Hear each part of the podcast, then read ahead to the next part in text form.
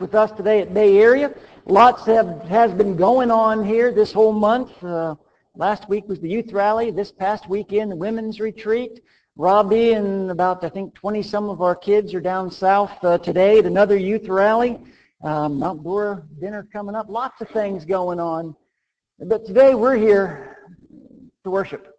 And we're here to fellowship with each other and to honor God. And we're glad that you chose to do that with us uh, today.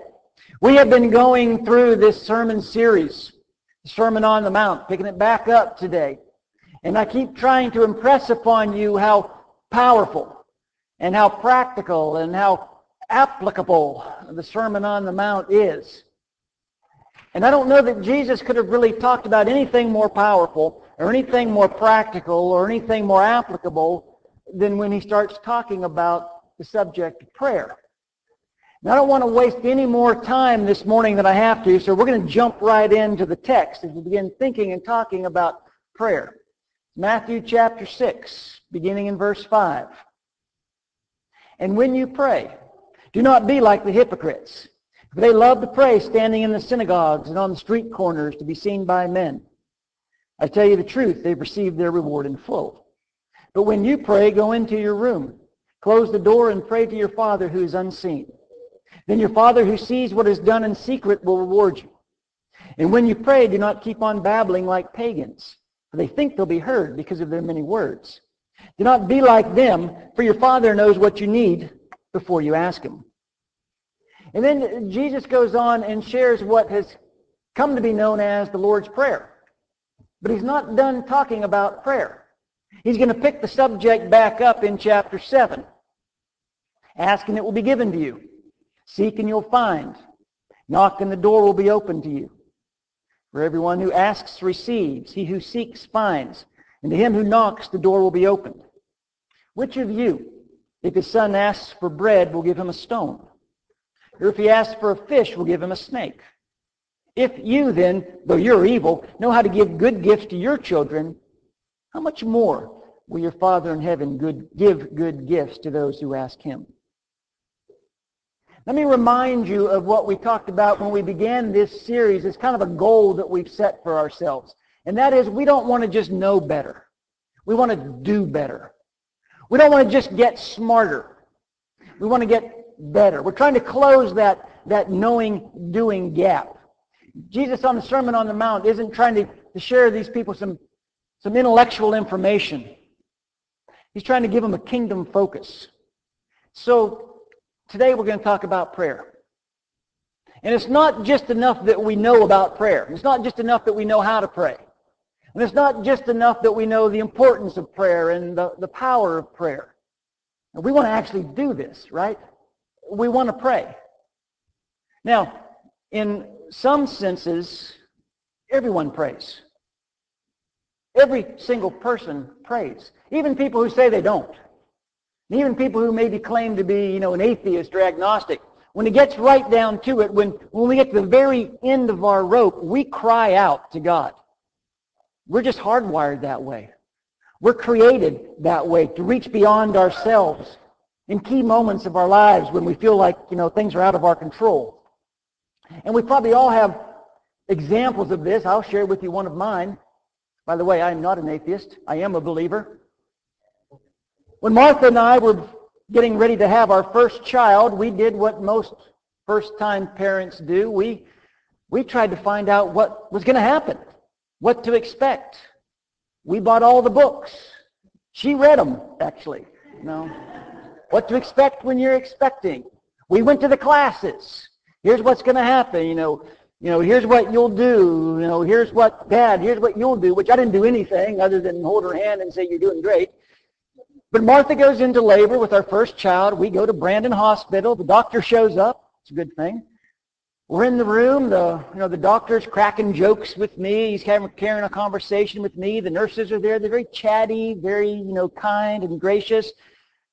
Our child is born, Maggie is born, everything goes just exactly like we expected. It was, it was a beautiful thing.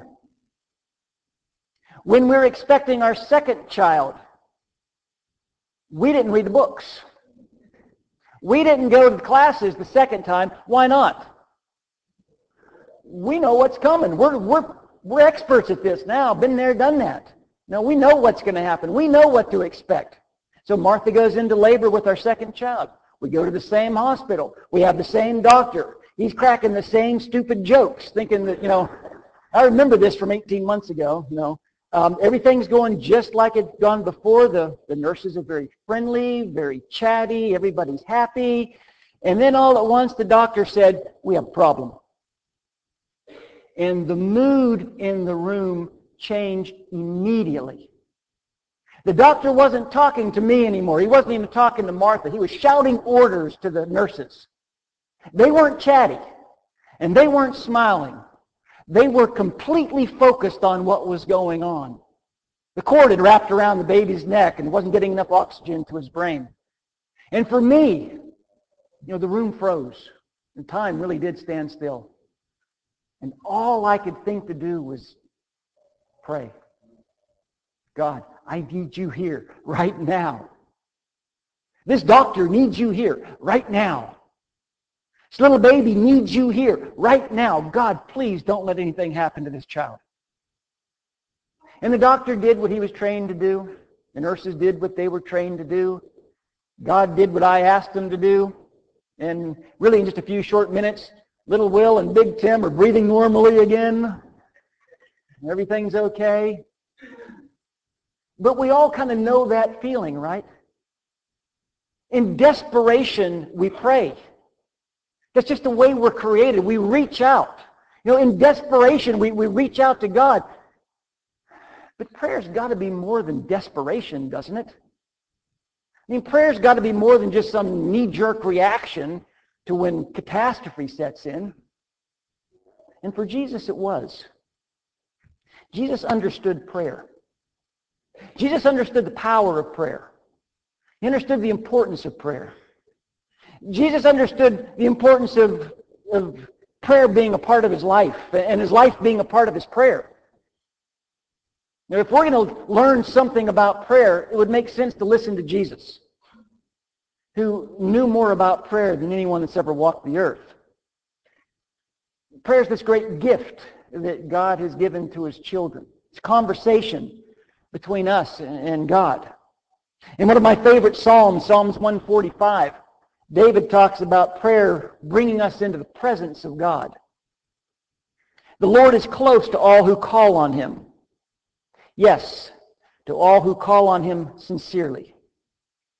David says God is close to people who are calling on him. Now, let me try to explain how being in the presence of someone shapes the things that we say and maybe how we act. A couple different scenarios that I can share. I can come down here and, I can talk to Wilton. I can, I can speak to Wilton, Brittany, you guys sitting on the front row. Man, that is awesome. Do you have to pay extra for these seats, by the way? Do you have to get here real early? It's always open, right? Yeah. I can talk to Wilton. I can talk to Brittany. Or I can talk in their presence. I'm not talking to them right now. I'm talking to you. But I know they're here. You know, Wilton and my wife have something in common. My wife actually loves Wilton because Wilton loves the University of Alabama. and he and Martha have this bond. Now, I'm not speaking to Wilton, but I know that Wilton's listening. And that changes what I say. And that changes how I go about this conversation. But if I were to ask Wilton and Brittany to leave the auditorium, hmm, that's different now, isn't it? Now I might use some different words, and I might say something else about Alabama fans or Wilton in particular. Because it changes when the person that I'm talking about is not in my presence. Now, here's a chance for you to clear your conscience a little bit. I know how much you all love to do this. Just, just honest assessment. How many of you, show of hands, have ever talked about someone in their absence using words or saying something that you wouldn't have said if they were in the room. Anybody? I ever say something about someone? Just keep your hands up for a minute. Saying something about someone that you wouldn't use those words if they were right there. Sure. By the way, those of you who didn't raise your hands, you're the ones we're talking about.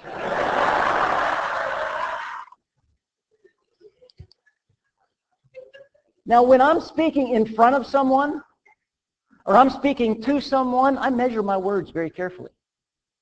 I'm very guarded about what I say and how I say it. I filter what I have to say. And we see this all the time. Everybody does this. You go to a job interview. Here's a question you always get asked in a job interview. What do you consider to be one of your greatest weaknesses? And what are some things that you struggle with? How do we answer that question? We all answer it the same way. Well, uh, I guess one of my greatest weaknesses is I just work too hard. you know, I, I'm just too kind, I guess. I'm too giving.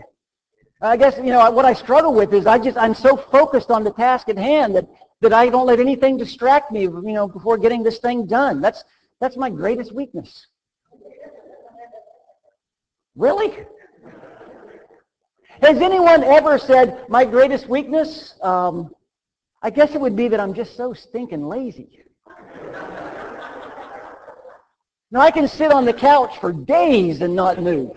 I can watch ESPN on a loop and never bat an eye. My wife has to nag me for hours and hours to do the smallest task. Yeah, that's probably my biggest problem. My biggest weakness is, you know, I'm lazy. That might very well be our biggest weakness, but that's not what we say, is it? We, we tell people and we say things that we think people want to hear. And we say things that we think people expect to hear. See, when I'm speaking to someone or I'm speaking in their presence, something inside of me gets triggered. And I'm filtering everything I say through what I know that person is hearing. So I'm not going to be completely honest. And I'm not going to be completely open. I'm not certainly not going to be unguarded. But what we really all long for, what we really look forward to and would love to have are the kind of relationships where there are no barriers and there's no walls. And I don't have to worry about what the person is thinking or what the person is hearing, where I can just be myself. Don't we long for those kind of relationships where I can you just get the real me? You know, uncensored, unfiltered. This is just my heart. This is just who I am. Those are the kind of relationships I think we all really long for. Now, we bring God into the picture. And of course, the truth is God never leaves the room. We are always either speaking to God or, or speaking in his presence, right? I mentioned one of my favorite Psalms, Psalm 145. One of my wife's favorite Psalms is Psalm 139 where David talks about the impossibility of removing himself from the presence of God. I can never escape from your spirit. I can never get away from your presence. If I go up to heaven, you're there. If I go down to the place of the dead, you're there. If I ride the wings of the morning, if I dwell by the farthest oceans, even there, your hand will guide me and your strength will support me. I could ask the darkness to hide me and the light around me to become night. But even in darkness, I cannot hide from you. We can't hide from God. We are always in the presence of God. Another chance for you to cleanse your conscience this morning. Show of hands. How many of you drive differently when you see a policeman? Anyone? Oh, yes, you do we instinctively back off the gas a little bit, right? And we start trying to remember, all my lights working, you know, did I, did I use my blinker? Is my tag renewed? We very courteously move into the slower lane. Why? Are you being transformed? Is it because you really deep down want to be a better driver? No. We all know why we drive differently when we see a police officer. It's because we don't want to get a ticket. We don't want to be punished. But God doesn't want that in your spiritual life. God doesn't want you to live with this sense of a kind of a forced compliance, with this feeling of, of guilt and you know and, and, and uncertainty. God says, "No, I want you to be free. I want the Christian life to be this wonderful experience. Uh, it, it's a very freeing life that I want you to have." But still, it's really easy for us to convince ourselves that we're not actually living every moment of our lives in the presence of God. It's easy for us to convince ourselves that God's not really paying attention to the things that we're doing. And Jesus knows that even prayer can be an instance where we allow this kind of crazy self-delusion to settle in. Have you ever heard someone praying and they have a speaking voice and you know their speaking voice, but when they pray publicly, they have a whole different voice. And they have a whole different vocabulary that they use when they're praying. Why? Well, it's because when we pray, somehow we're convincing ourselves, okay, now God's paying attention to me.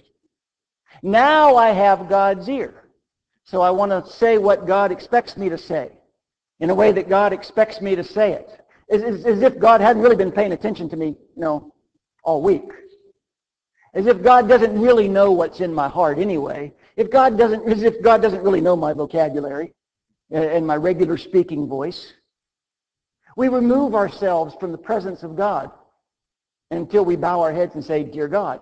And then it's as if, okay, now God's paying attention. And really we do this all the time.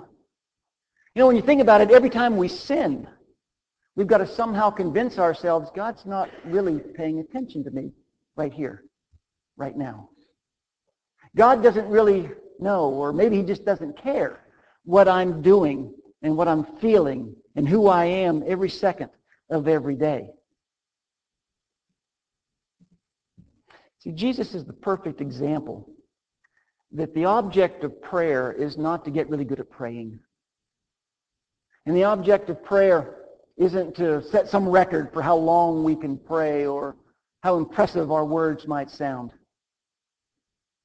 The goal of prayer is to live all my life and speak all of my words in the joyful awareness of the presence of God. I actually put a lot of thought into that statement. And I'm going to stand by it.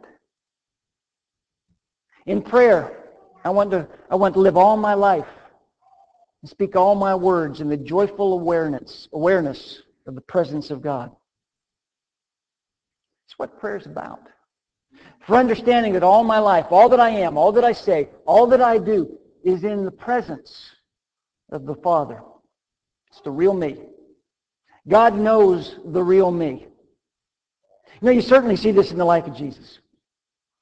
In John chapter 11, Jesus is at the tomb of Lazarus, his good friend. Lazarus has been dead for four days. Jesus is about to bring him back to life. He knows he's going to do it.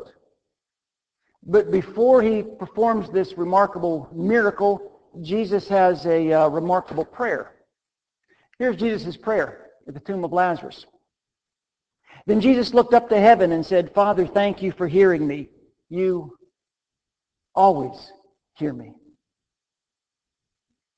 But I said it out loud for the sake of all these people standing here so that they will believe you sent me. Jesus is outside the tomb. He's looking up to heaven and he prays. That's right. Apparently you're, you can pray looking up instead of looking down. Apparently you can pray with your eyes open instead of your eyes closed. But Jesus' prayer is, thank you for hearing me. You always hear me.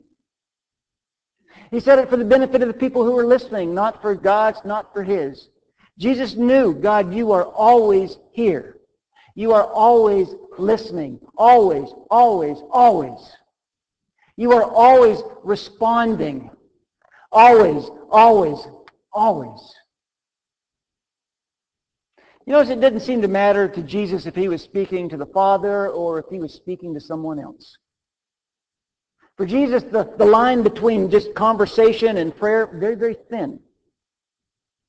Because he realized that everything that he said, everything that he did, was being done in the presence of the Father.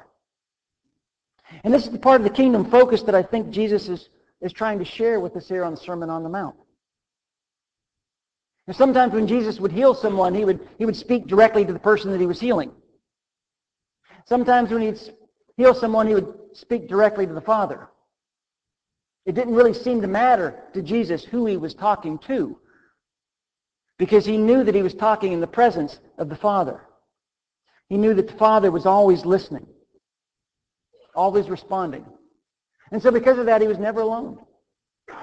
And Jesus knew he was never alone. Look again at our anchor text. I'll put it back up here on the screen. Chapter 6, verse 5. And when you pray, do not be like the hypocrites. Verse 6. But when you pray, go into your room, close the door. Verse 7. And when you pray, do not keep on babbling like pagans. When you pray, when you pray, when you pray. Now, a couple of weeks ago, we talked about this same kind of uh, dynamic as Jesus was talking about generosity. Jesus is working on an assumption here. And the assumption is you're going to pray. You're going to pray. And when you pray, don't do it to impress other people. When you pray, get alone with God. When you pray, don't use words that aren't yours. Don't, don't try to be something that you're not. God knows what's in your heart. God, God knows the real you. And then Jesus tells us that there are times when we need to pray privately. Go into your room. Close the door. Be someplace by yourself where you can pray. Now, sometimes it's really a good thing to pray together as a group. And you see instances of that in Scripture. Sometimes it's good to have a, a public prayer. You see instances of that in Scripture as well. But what Jesus is saying is there are times when you need to get by yourself and spend some time with the Father. Because, because things change when I know other people are listening. Jesus says sometimes it's really a good thing just to be you and God. Go into your room. Close the door. Calvin Miller does a lot of uh, writing. He uh, wrote about prayer, and he uses an analogy that I want to share with you because I think it's pretty effective. He talks about the human personality being a little bit akin to the temple of the Old Testament. And some of you will be very aware with this. Um, there were different areas of the Old Testament temple, uh, different sections, different rooms. One place was the outer court, just kind of around the temple. Everybody, almost everybody, even Gentiles, had access to parts of the outer court. It was pretty much a public place. You have an outer court in your life. There's a part of your life that's, that's public. Everybody sees it. Everybody knows it. When you go to work, you go to school, you go to the store, you come here, everybody sees your outer court. They see the public you. But then there was another section of the temple right in here that was called the holy place. Not everybody had access to the holy place. That was a very restricted area of the temple. You have a holy place. There are places in your heart, there are places in your life that you don't invite everyone into. Not everyone has access to this part of your heart and this part of your life. And you get to decide who does. Family, friends, maybe a very small social group. You make the decision who has access to this part of your heart. And there might be people who have a lot of power over you. It might be a boss, maybe somebody you're obliged to in some way, maybe somebody you owe money to, but they don't have access to this part of you unless you allow them access to this part of you. You have a holy place. And then there was one more chamber in the temple, one very small, very carefully guarded section. Had a beautiful name. The Holy of Holies. The Holy of Holies. One person in God. Only one person was allowed in the Holy of Holies. Just one. And when he was in that place, he was in the presence of God. Now here's the neat thing about you. Whether you're young or old, rich or poor, educated or a dropout, you have one of these places. You have a holy of holies. You have a place in your life, a place in your heart where only God can get. Where only God knows and only God understands. No other human being can enter your holy of holies. You know, I get to stand up here every week in front of you and, and talk. You all see me. But there are parts of me that you don't know and you don't understand. And I don't say that to be mysterious or secretive. It's just that's just the way it is. You know, just, we don't know each other as well as uh, you know some other people. There are other people who are a little bit closer to me. In fact, I would say without hesitation, my wife knows me better than any other person on the face of the earth. Martha knows me better than anyone. But there are parts of me that even Martha doesn't know or doesn't understand. Because the truth is there's parts of me that even I don't know, that I don't understand.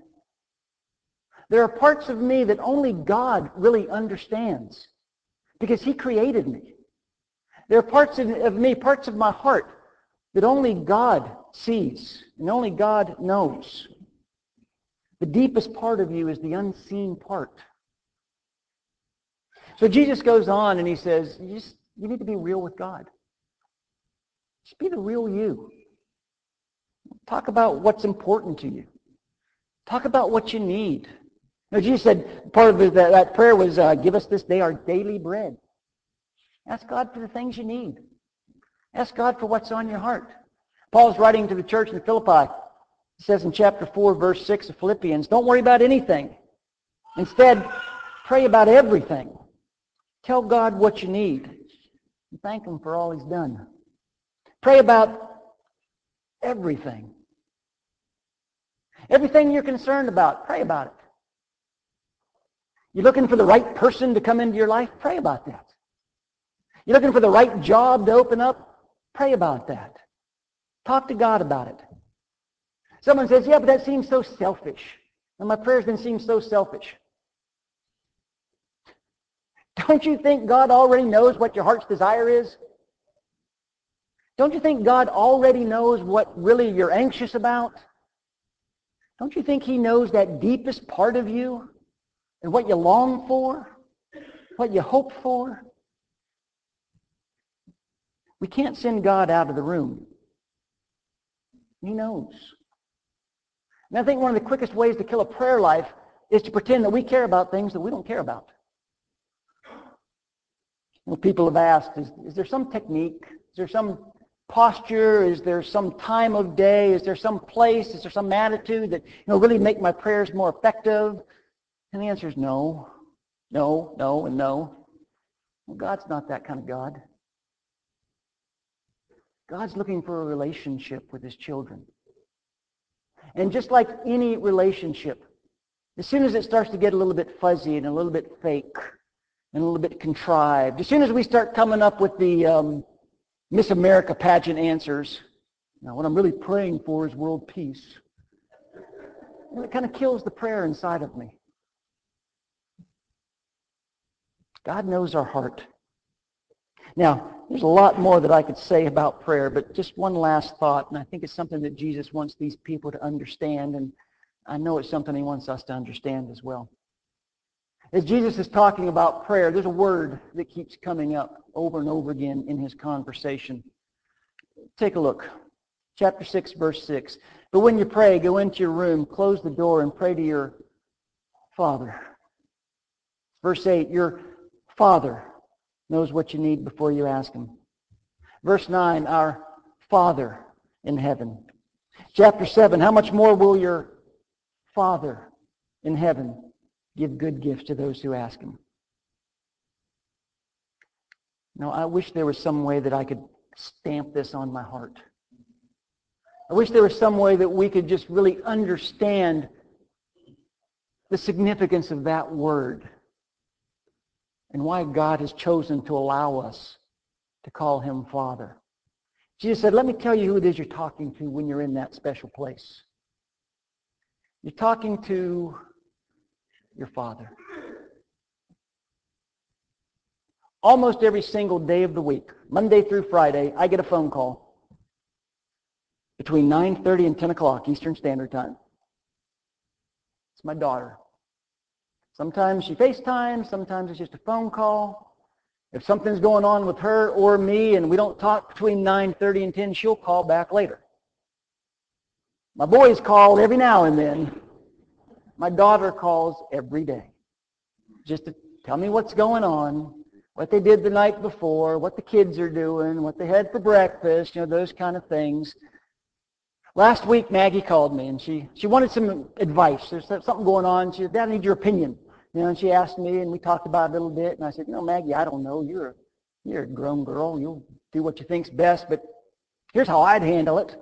You know, gave her some advice. Before she hung up, she said what she always says. Dad, I love you.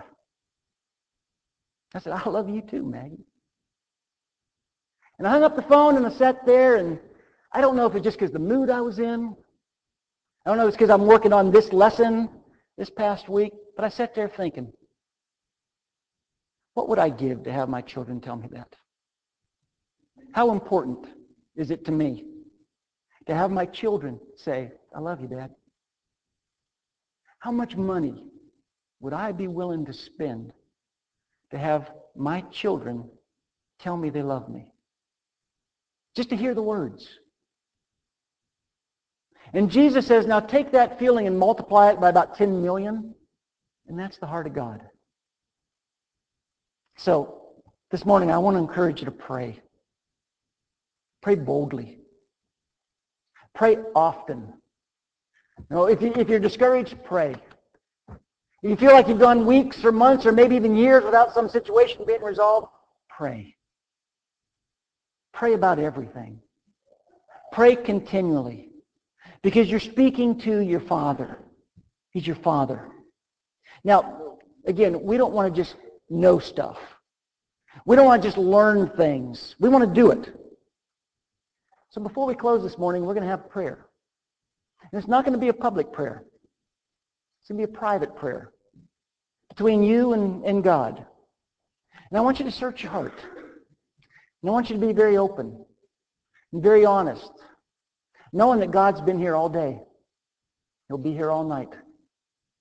What's the biggest burden on your heart right now? What are you most anxious about? Maybe it's a relationship. Maybe it's a, a parent, or maybe it's a son or a daughter. Maybe it's a marriage. Maybe it's a health issue, or yours or someone that you love. Maybe it's finances. Maybe there's some shame and guilt you've been carrying around. Maybe it's an addiction. Maybe it's a betrayal. I'm going to ask you in just a minute to bow your head just right where you are and take it to the Father. Don't worry about saying the right words. Don't worry about having some kind of form to your prayer. Don't worry about doing it right. Just say, God, here's my heart in all my brokenness. Here's my heart. Here's what I'm bringing to you. And then bring your whole self and your whole heart in your whole mind before the Lord with maybe this morning a, a renewed awareness of how close our Father really is. Let's pray.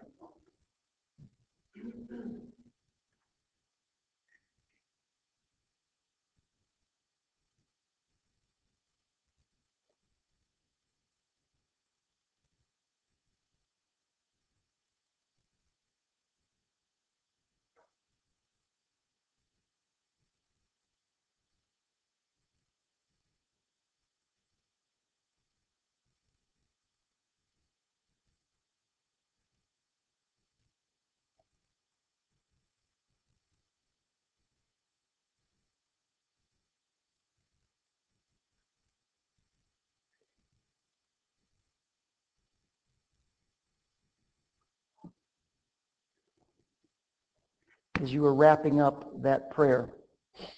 I know that for some people that's really awkward. And that's really uncomfortable. And I know for some people thinking, I don't know exactly what to say. I don't know exactly what to ask for. I, I, I feel so insignificant. Again, we're in the presence of our Father. And God listens to our heart. And God knows what we need before we ask him. So pray boldly. We've got a song that we're going to use as a song of encouragement. Maybe you need prayers of your church family. Maybe something that's going on in your life. Just really understand, you know, there's power in prayer. There's power in your prayer. And you're asking people to be praying for you. If with a family we can help you in any way, we're going to use a song of encouragement. Just come to the front and let us know how we can help you. Let's stand and sing.